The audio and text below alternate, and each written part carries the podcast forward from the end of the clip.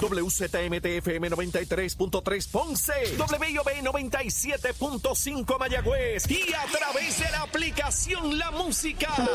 Orgullosos de ser la emisora oficial de la historia de la más que canta, India. Sábado 28 de octubre, Coca-Cola Music Hall.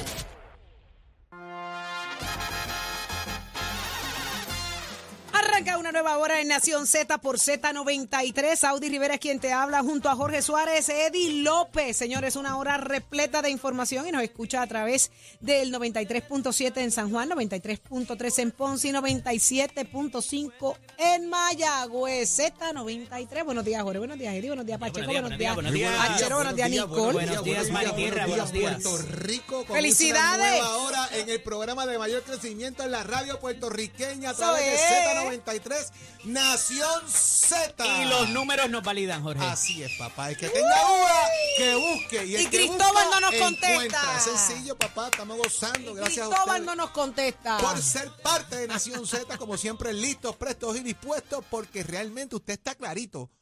Todo comienza aquí. ¿Cuántos años lleva. Nación Z? Nación Z ya lleva cinco años. Cinco años. Sí. Qué bueno, contra. Yo llevo cuatro aquí, Nicole. Llevo cuatro aquí. Cuatro años Cuatro aquí. años llevo ¿Y tú, Eddie? En este mambo. Eh, yo voy para tres ahora. ¿Sí? Yo llevo cuatro. Yo llevo año y medio. Llevo cuatro ya en esta vuelta. Qué emoción, de verdad. Qué bueno. Enhorabuena, de verdad. Y gracias a la audiencia que lo hace posible, Eddie, y a la gente que no se levanta porque el despertador los persigue. Así Muy- es, un buen contenido. La integración de ustedes es esencial con nosotros. Gracias a todos los amigos que nos han escrito Así mismo y nos han dejado en las redes sociales eh, su agradecimiento y su felicitación. Así que eh, nos queda mucho, mucho más, como siempre, que discutir con ustedes eh, y llevarles un análisis eh, que viene de la práctica, de la academia y también de lo que a usted le duele allá afuera eh, y que somos eco, como dice Saudi, somos esa voz de ustedes elevada para, para llevar a cabo sus reclamos y, y también eh, explicar eh, todo lo que, lo que ocurre, lo que se sabe y lo que no se sabe. Así que aquel que se tenga que levantar y todavía tenga la sabanita pegada, levántate que el despertador te está velando y te agarra el tapón, Saudi Rivera. Nueva Ahora hora. que tú, tú traes a la productora Nicole, a, a- a Pacheco, eh, ¿Quiénes son ellos? ellos- a nuestra producción, a Nachero, a Raúl, a Melvin, que son los que hacen posible que usted nos vea a través de redes sociales, a través de todas las plataformas digitales. Eh, Aunque Pacheco Melvin, con aunque su- Melvin te esconda el... aunque Melvin me esconda, no, El bendito, eso es lo primero que Melvin suelta aquí, la que lo tenía, yo me le senté encima, lo tenía bien guardado. Él te lo escondió El ahí. IFB. Él te lo escondió ahí. Yo guardé el Melvin, IFB. haga eso. Lo que pasa es que estabas escuchando por otro lado. por otro lado. No, te digo yo, te digo, desde el mar y tierra, es la celebración. Yo, yo- pues yo soy- yo buscándome a IFB, No, no, estaba Y sentada peor encima fue de él. Nicole que fue corriendo a buscar. Nicole, ay Dios mío. Tenemos el mejor equipo de producción y Así más es. allá de lo que es trabajo, grandes amigos todos, un compañerismo genial, así que eso lo hace eh, especial este programa y lo logramos transmitir, así que y contamos con la institución, con el gran Achero en los controles, aunque nos tome seis semanas eh, lograr eh, No. las canciones. Mentira, Achero, te quiero, te estoy molestando. Tú sabes que siempre te voy a tirar, te voy a pegar siempre un bellón. Achero es un honor tenerle con nosotros, una institución de Z93 y se levanta tempranito hacer esta fiesta de todos los días. Así que Siempre- chóquela ahí. Siempre galopando a la para ti, Achero. No dejes que te la monte. No dejes que te la No, monte. sí, él me deja a mí, él me deja a mí. Yo, ¿quién, ¿Quién es la única que puede montártela? Yo nada más, ¿verdad? Ah, pues ya está, ya está, que no se diga más. Señores, vamos a lo que vinimos en esta hora. Eh, estará con nosotros eh, el senador Javier Aponte. Ya está en línea telefónica. Vamos de inmediato No a es el escuchar senador qué Mari tiene- Tierra, es no, No, Javier- no, senador Javier Aponte Aponte. Dalmau. Así que muy buenos días, senador. Buen día, Saudi, Señor portavoz. esos dos muchachos que están llenos de contentura esta mañana Sí. con los vio eso. Ha sido, así, yo sé que ha sido un esfuerzo para ellos titánico estos, estos últimos años, eh, desde que comenzaron en- en- casi televisivos por allá hasta ahora que, que han logrado un gran trabajo eh, radial, así que mis felicitaciones. Agradecido. Entonces, ahora le pregunto, la felicitación, equipo de trabajo. A la felicitación para los dos muchachos nada más, para mí no hay nada. No, lo que pasa Es es que, es lo que para- pasa es que él A está consciente, él está soportarnos. consciente que el esfuerzo es soportarte por las mañanas. Ah, eso es. Por eso, Ah, por eso es que les digo que han hecho un gran Ah, equipo. ah, gracias. Qué bonito que arregló, qué bonito que arregló esto, ah, porque lo que le espera es un candelazo que le voy a zumbar ya mismo. Pero aguántese bien, aguántese Javi, bien. te van a bajar el sueldo ya. Yo le voy a bajar el sueldo. Usted quiere 30 mil, yo le ofrezco 20. Y un pasaje sin regreso, usted me dice. Solución sumaria. Solución sumaria y aplicada al momento, al lugar. Al lugar. ¿Se aprueba la moción? Señor portavoz. Debidamente, debidamente secundada. Debidamente. Ahí está. Pero ahora vámonos en serio, senador Javier Aponte. ¿Qué es lo que usted está proponiendo que tiene a todo el mundo nervioso? Como que, como que de momento bajaron las in- la- la- la- los deseos de erradicaciones. todo el mundo dijo yo iba a radicar, pero yo escuché a Javier Aponte, yo no quiero ir para allá. ¿Qué pasó ahí?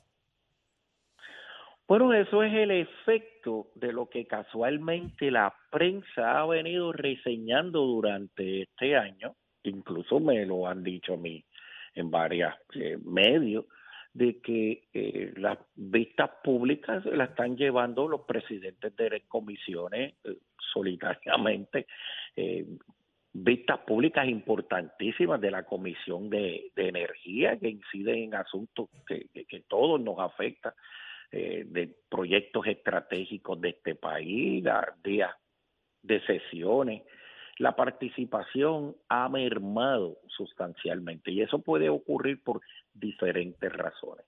Aquí nosotros y muchos de ustedes han sido testigos de cómo en el 1994 de una función de legislador a tiempo parcial se fue llevando hasta convertir a una función a, te- a tiempo completo con un sinnúmero de beneficios que la gente e incluso en un momento hasta eh, aborrecía de que tuviesen tantos privilegios los miembros de la Asamblea Legislativa que llevó a la administración eh, de Alejandro García Padilla a enmendar esa ley de legislador a tiempo completo a, hacer una legislación a tiempo eh, que no dejó de ser a tiempo completo, una legislación de volver al, al, fundamento del legislador eh, ciudadano, del cual todos estamos privados allí porque estamos haciendo una función a tiempo completo porque obliga la ley a un desempeño laboral de 9 de la mañana a 6 de la tarde. Así que nosotros tenemos, lo primero que estos proyectos están estableciendo es una resolución para evaluar la función de legislador a tiempo parcial y si en realidad el trabajo que está haciendo la Asamblea Legislativa, dadas las circunstancias en que vive el Puerto Rico de hoy, en donde obviamente pues estamos saliendo de un proceso de quiebra, eh, no hay un modelo de desarrollo económico en todo este tiempo que se haya eh, legislado, tenemos un sistema educativo fracasado, una, un sistema, un, un país totalmente inseguro, eh, un exceso de legislación que distintos sectores se están quejando por justificar esa función a tiempo completo. Estamos sobre legislado, estamos sobre legislado, senador. Bueno, es que lo que dice todo el mundo. Yo como portavoz constantemente estoy haciendo ejercicios allí de consolidar proyectos y enviar proyectos a, a comisiones Y, a que se consoliden porque hay proyectos allí que hablan sobre lo mismo. y eso sería la base de quizás eliminar entonces una, una sesión, dejar esto en una sesión al año eh, y, y- y de alguna manera entonces que, que- que volvamos a lo que era eh, muchos años atrás, de cómo funcionaba eso. Eh, eh, una, dos, mira, so- le- voy a hacer varios planteamientos porque yo sé que eso ha atado la resolución. Eh, eh, ¿Cuánto cuesta, eh, cu- cuánto se ahorra eh, si esto ocurre? ¿Cómo funcionarían las oficinas? ¿Cómo va a trabajar la Comisión de Ética para regular el funcionamiento del legislador? Recuerde que en gran medida esto cambió cuando se decía que los legisladores usaban las oficinas legislativas como oficinas propias eh, de abogados, de profesores, de 20 cosas allí, hacían 20 cosas que no estaban relacionadas a la cosa legislativa, eh, de que cómo ejercer la profesión sin que eh, afecte el tema legislativo. Todo este tipo de cosas, ¿cómo, se manejaría todo eso? Que me imagino que es parte de lo que quieres investigar. Claro, para eso casualmente es la creación de una comisión especial para evaluar toda esta función. primero tiene que quedarse en el proceso un reglamento ético de cómo se va a evitar los asuntos de el desempeño en tu profesión y el evitar los conflictos de intereses, pero más que esto, aquí hay que hacer un ejercicio franco en don, cuál es la función del legislador. Y aquellas funciones que el legislador está haciendo para justificar o que se crearon para justificar una labor a tiempo completo, en el cual son funciones del Ejecutivo y que se ha creado del legislador, por decirlo así entre comillas, una función de cuasi procurador porque las agencias y los municipios no están atendiendo las querellas y las necesidades de sus constituyentes y que buscan en el legislador un auxilio que no es su función para entonces poder resolver los problemas. Otra cosa que tenemos que evaluar en términos de eficiencia.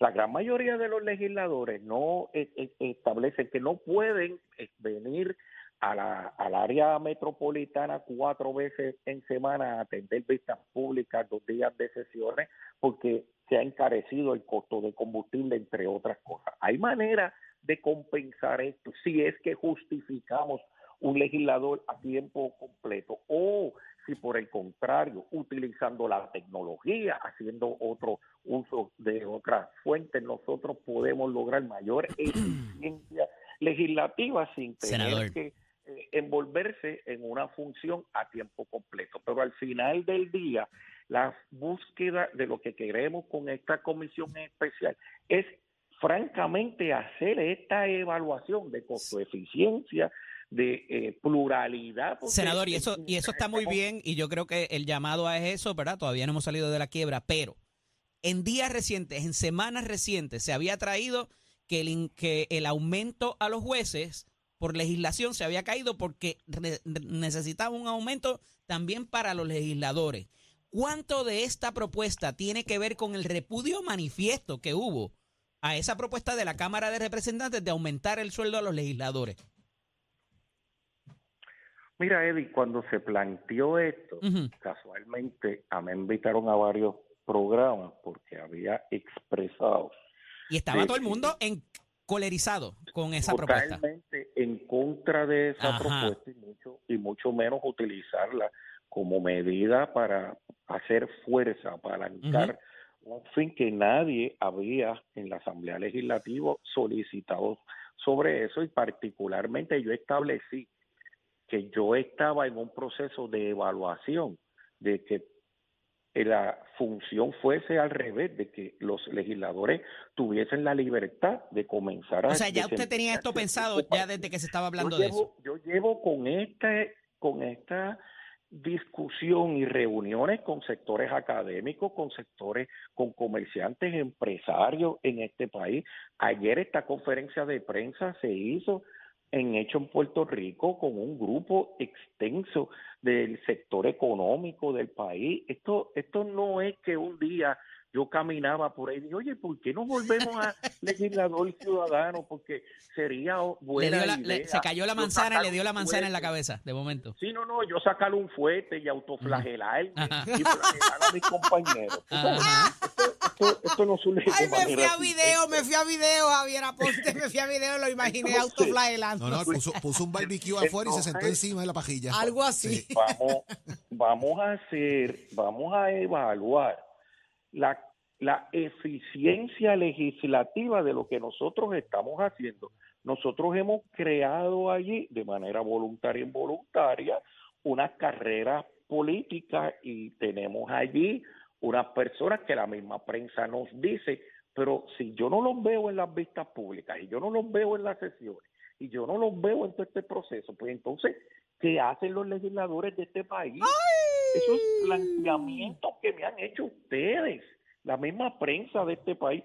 Pero por otro lado, si nosotros queremos lograr eficiencia legislativa en este país, como ahorita me trajeron, ah, ¿quiénes? Ustedes saben quiénes corren el proceso parlamentario en términos generales, un grupo técnico que está allí. Ese grupo técnico hay que mantenerlo. Dentro de los cinco modelos distintos que en Estados Unidos existen de estructuras parlamentarias que van desde a tiempo completo con equipos staff completo, como son solamente cuatro estados y son de los más ricos en los Estados Unidos y Puerto Rico, que es el quinto, hasta sistemas que son totalmente eh, legisladores a tiempo parcial, con o sin staff.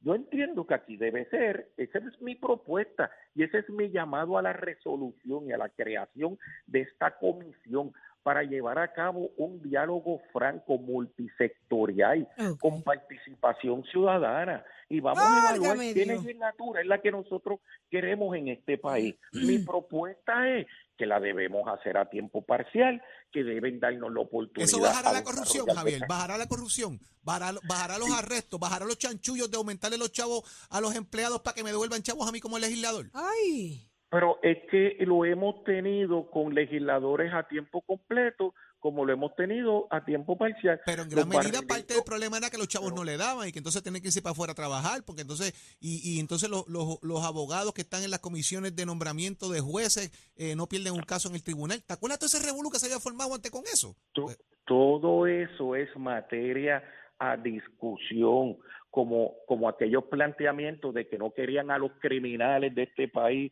en los pasillos del Capitolio porque los abogados penalistas que eran legisladores utilizaban sus oficinas Para para atenderlo. atender a los clientes. Ajá. Todo eso, todo eso lo tenemos que superar. Ya está. Porque eh, en, en otras jurisdicciones, en la gran mayoría de las jurisdicciones de los Estados Unidos y de parlamentos en, en otros países, es a tiempo parcial que se lleva a cabo. ¿Volveríamos Ahora, a legislar de noche?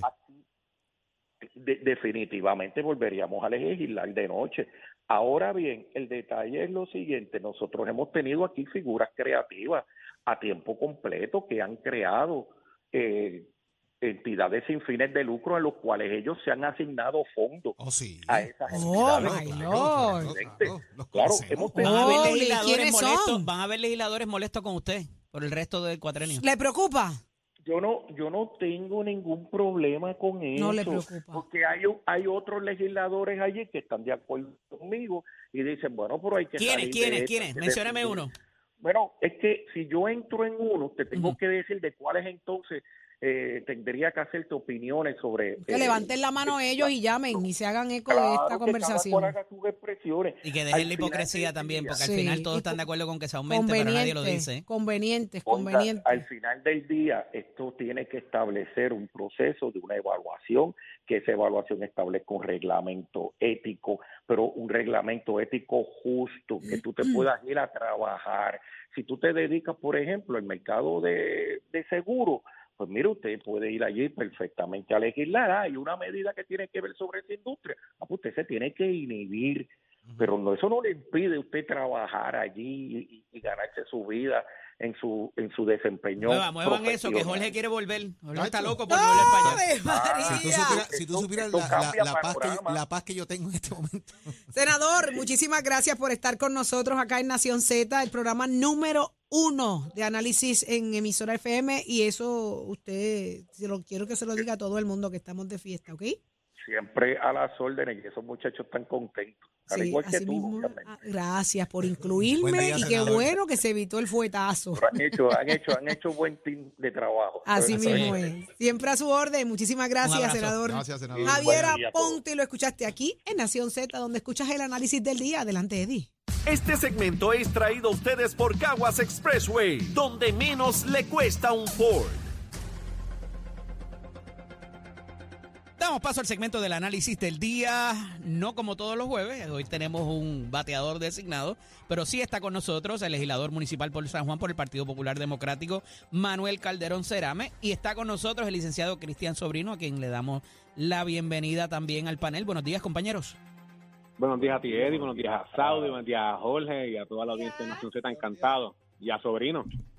Buenos días, buenos días, buenos días. Ya nos felicitaron, no los escuché. felicidades- Ahí va, ahí va. Ahora, ahora. Felicidades por el, por el premio.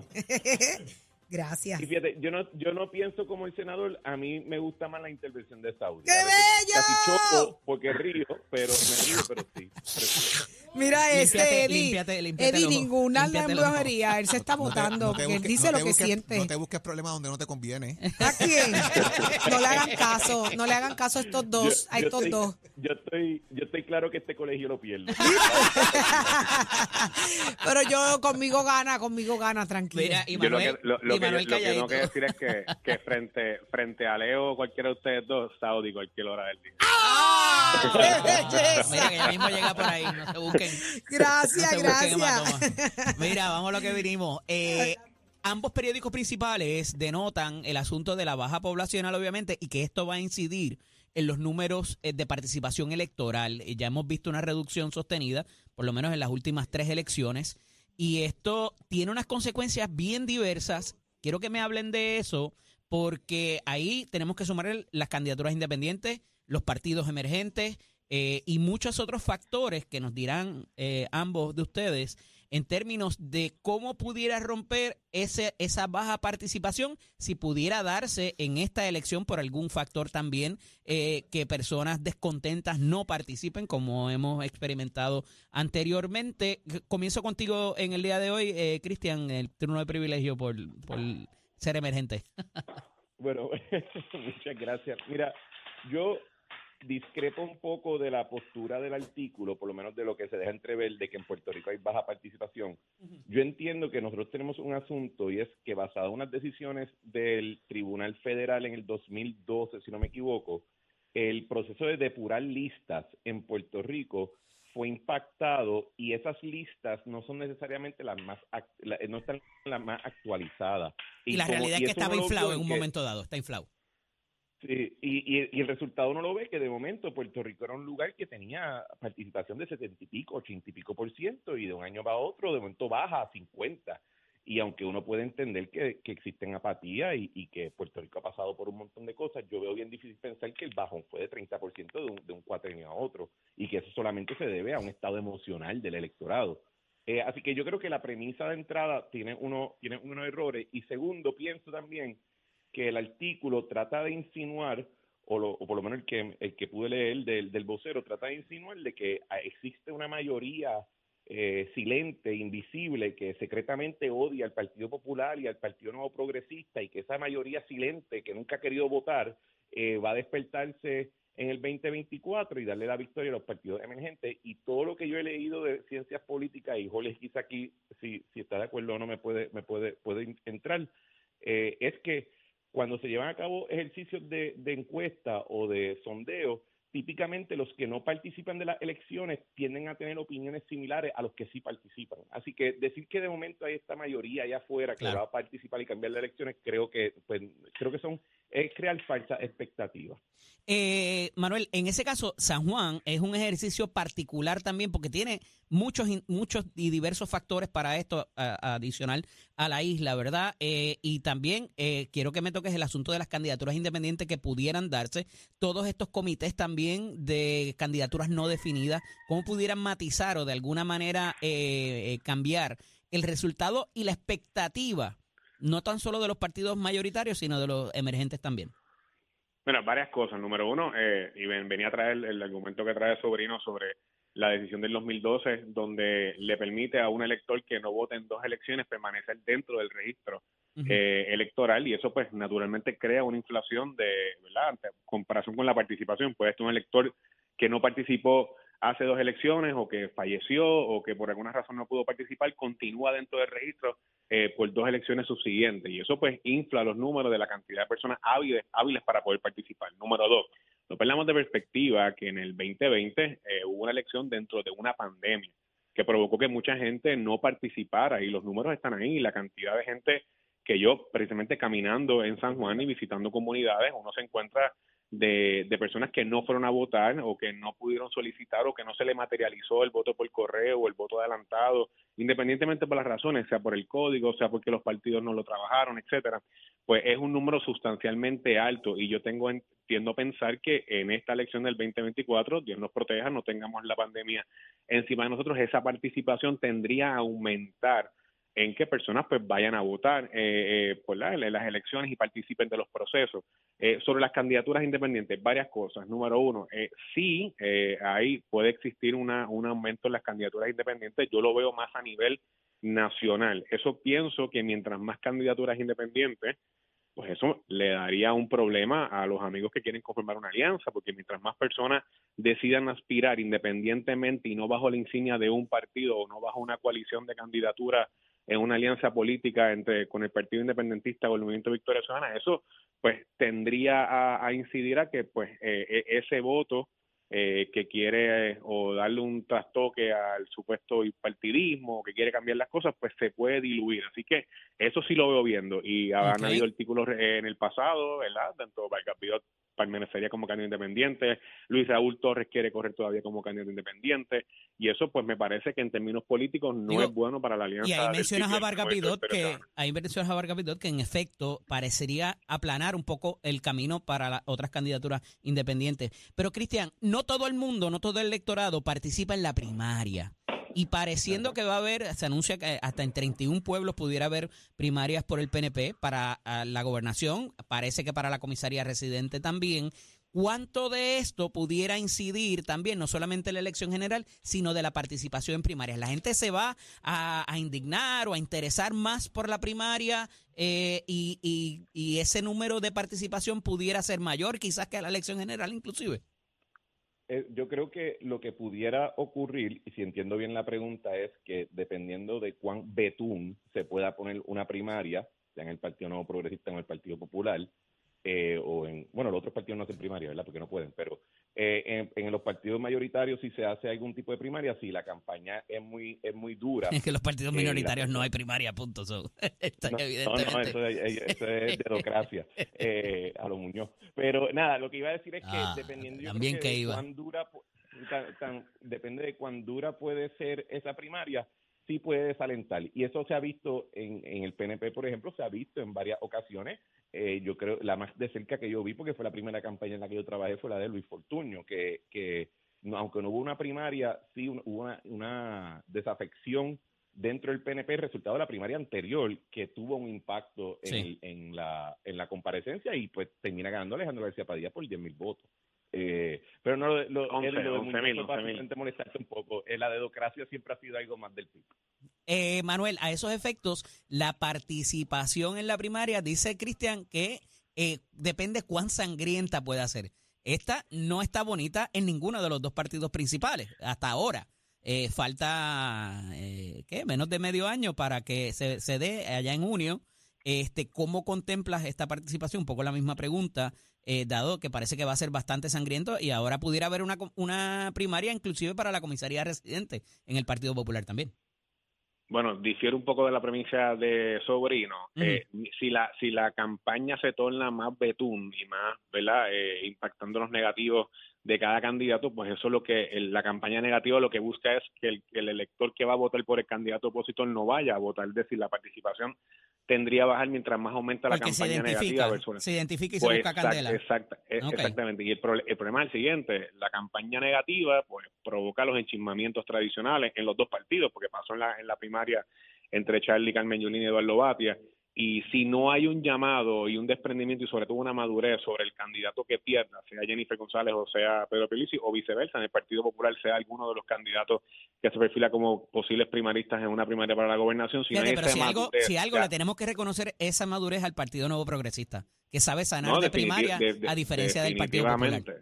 Definitivamente, en el Partido Popular, eh, yo creo que eso fue lo que provocó en, en cierta manera que Charlie Delgado al final pues no pudiese lograr la victoria, que perdió por unos 40, 30 mil votos frente a Pedro Pierluisi. La cosa es que aquí el, el asunto tiene que ir eh, eh, dirigido a que haya esa madurez y esa fortaleza por parte del que pierda, de que pueda llamar a su hueste y decirle, tenemos con irnos, detrás de que ganó, hay que ganar las elecciones, hay que derrotar al PNP o el partido o el Partido No Progresista viceversa, que haga su llama su llamado de cara a las elecciones en noviembre de esa unidad, pero que- mientras más betuna haya, más Yo no eh, sé recepción y, y más menos Yo creo participación. pero yo no veo eso en pasando en el Partido la Popular, por lo menos. dice- en la línea de lo que dice Manuel, yo creo que donde los partidos emergentes sí pueden, pueden eh, jugar un rol importante es que si esa si la parte, la facción que pierde se siente muy desafectada ojo que de entonces miren hacia el lado a otras alternativas sea Victoria Ciudadana o sea Proyecto Dignidad si Después de haberse progresistas, identificado una primaria, brincar el partido, bien complicado. es que es que es que, No lo sí, pero es que yo lo vi yo lo vi en el caso por ejemplo de Charlie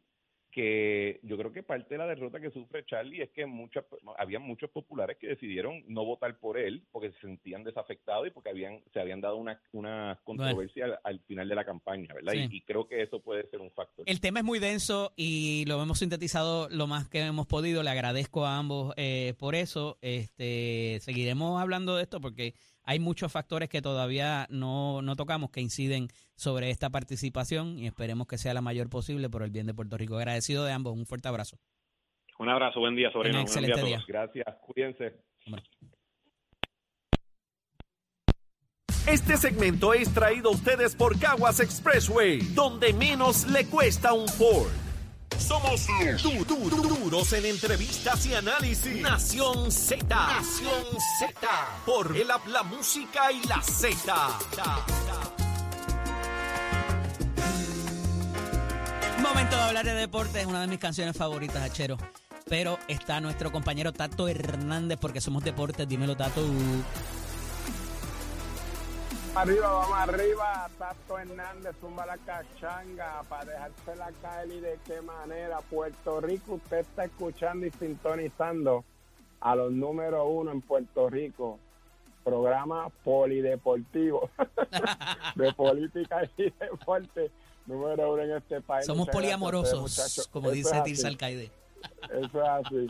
Muchas gracias por el apoyo, muchas gracias Cristóbal que confíe en mí cuando se desarrolló este proyecto por primera vez. De todos los que hemos empezado ahí, pues yo soy el más viejito en esta organización porque después pues, vinieron unos cambios donde entró Jorge, donde entró Tú eres el senior, tú eres el senior. López, exacto, donde entró Titi Saudi, Nicole que está ahí, Achero, Raúl, Pachequillo, somos Pachequillo. de la cepa, y el Pachequillo, que ese es el cantante de nosotros, ¿qué te pasa pues? La otra media. Así que ya usted sabe.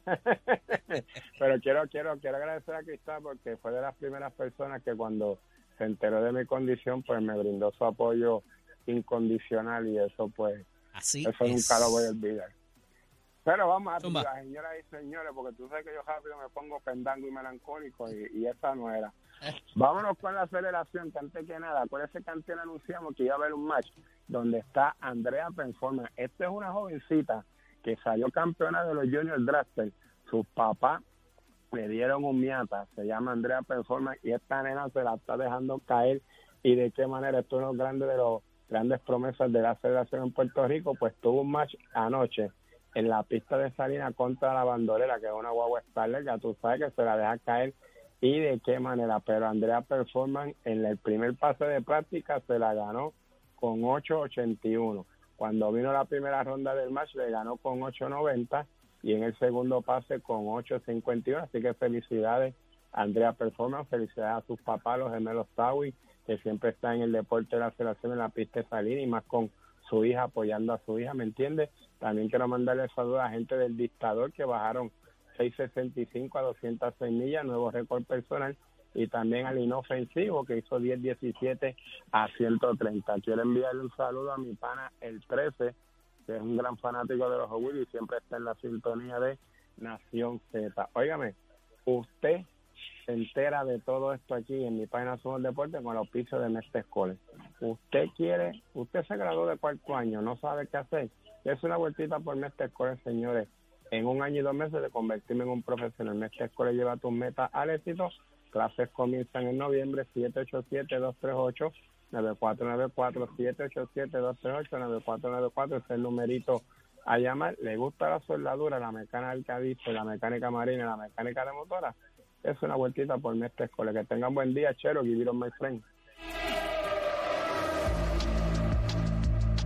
Buenos días, Puerto Rico. Soy Emanuel Pacheco Rivera con el informe sobre el tránsito. A esta hora de la mañana ya se formó el tapón en la mayoría de las vías principales de la zona metropolitana, como la autopista José de Diego entre Vega Alta y Dorado y desde Toa Baja hasta el área de Atorrey en la salida hacia el Expreso Las Américas, así como la carretera número 2 en el cruce de la Virgencita y en Candelaria en Toa Baja y más adelante entre Santa Rosa y Caparra.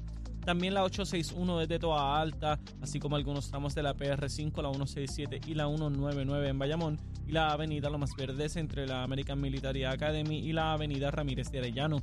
Por otra parte, la 165 entre Cataño y Guaynabo en la intersección con la PR22 y el expreso Valdoriotti de Castro desde la confluencia con la ruta 66 hasta el área del aeropuerto y más adelante, cerca de la entrada al túnel Minillas en Santurce.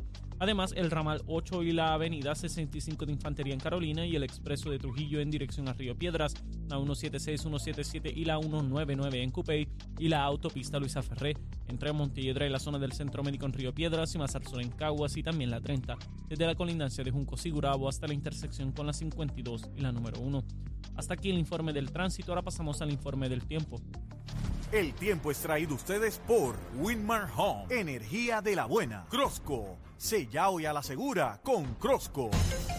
Para hoy, jueves 12 de octubre, el Servicio Nacional de Meteorología pronostica para todo el archipiélago un día parcialmente nublado y caluroso, con algunos chubascos en el este en la mañana y aguaceros pasajeros en el interior, el norte, el sur y el oeste. Los vientos permanecen generalmente del este de 7 a 13 millas por hora con algunas ráfagas de hasta 24 millas por hora y las temperaturas máximas estarán en los altos 80 grados en las zonas montañosas y los medios altos 90 grados en las zonas urbanas y costeras con los índices de calor alcanzando los 105 grados en el norte, el oeste y el sur. Hasta aquí el tiempo les informó Emanuel Pacheco Rivera. Yo les espero en mi próxima intervención aquí en Nación Z, que usted sintoniza a través de la emisora nacional de la salsa Z93. Si tú o alguien que conoces está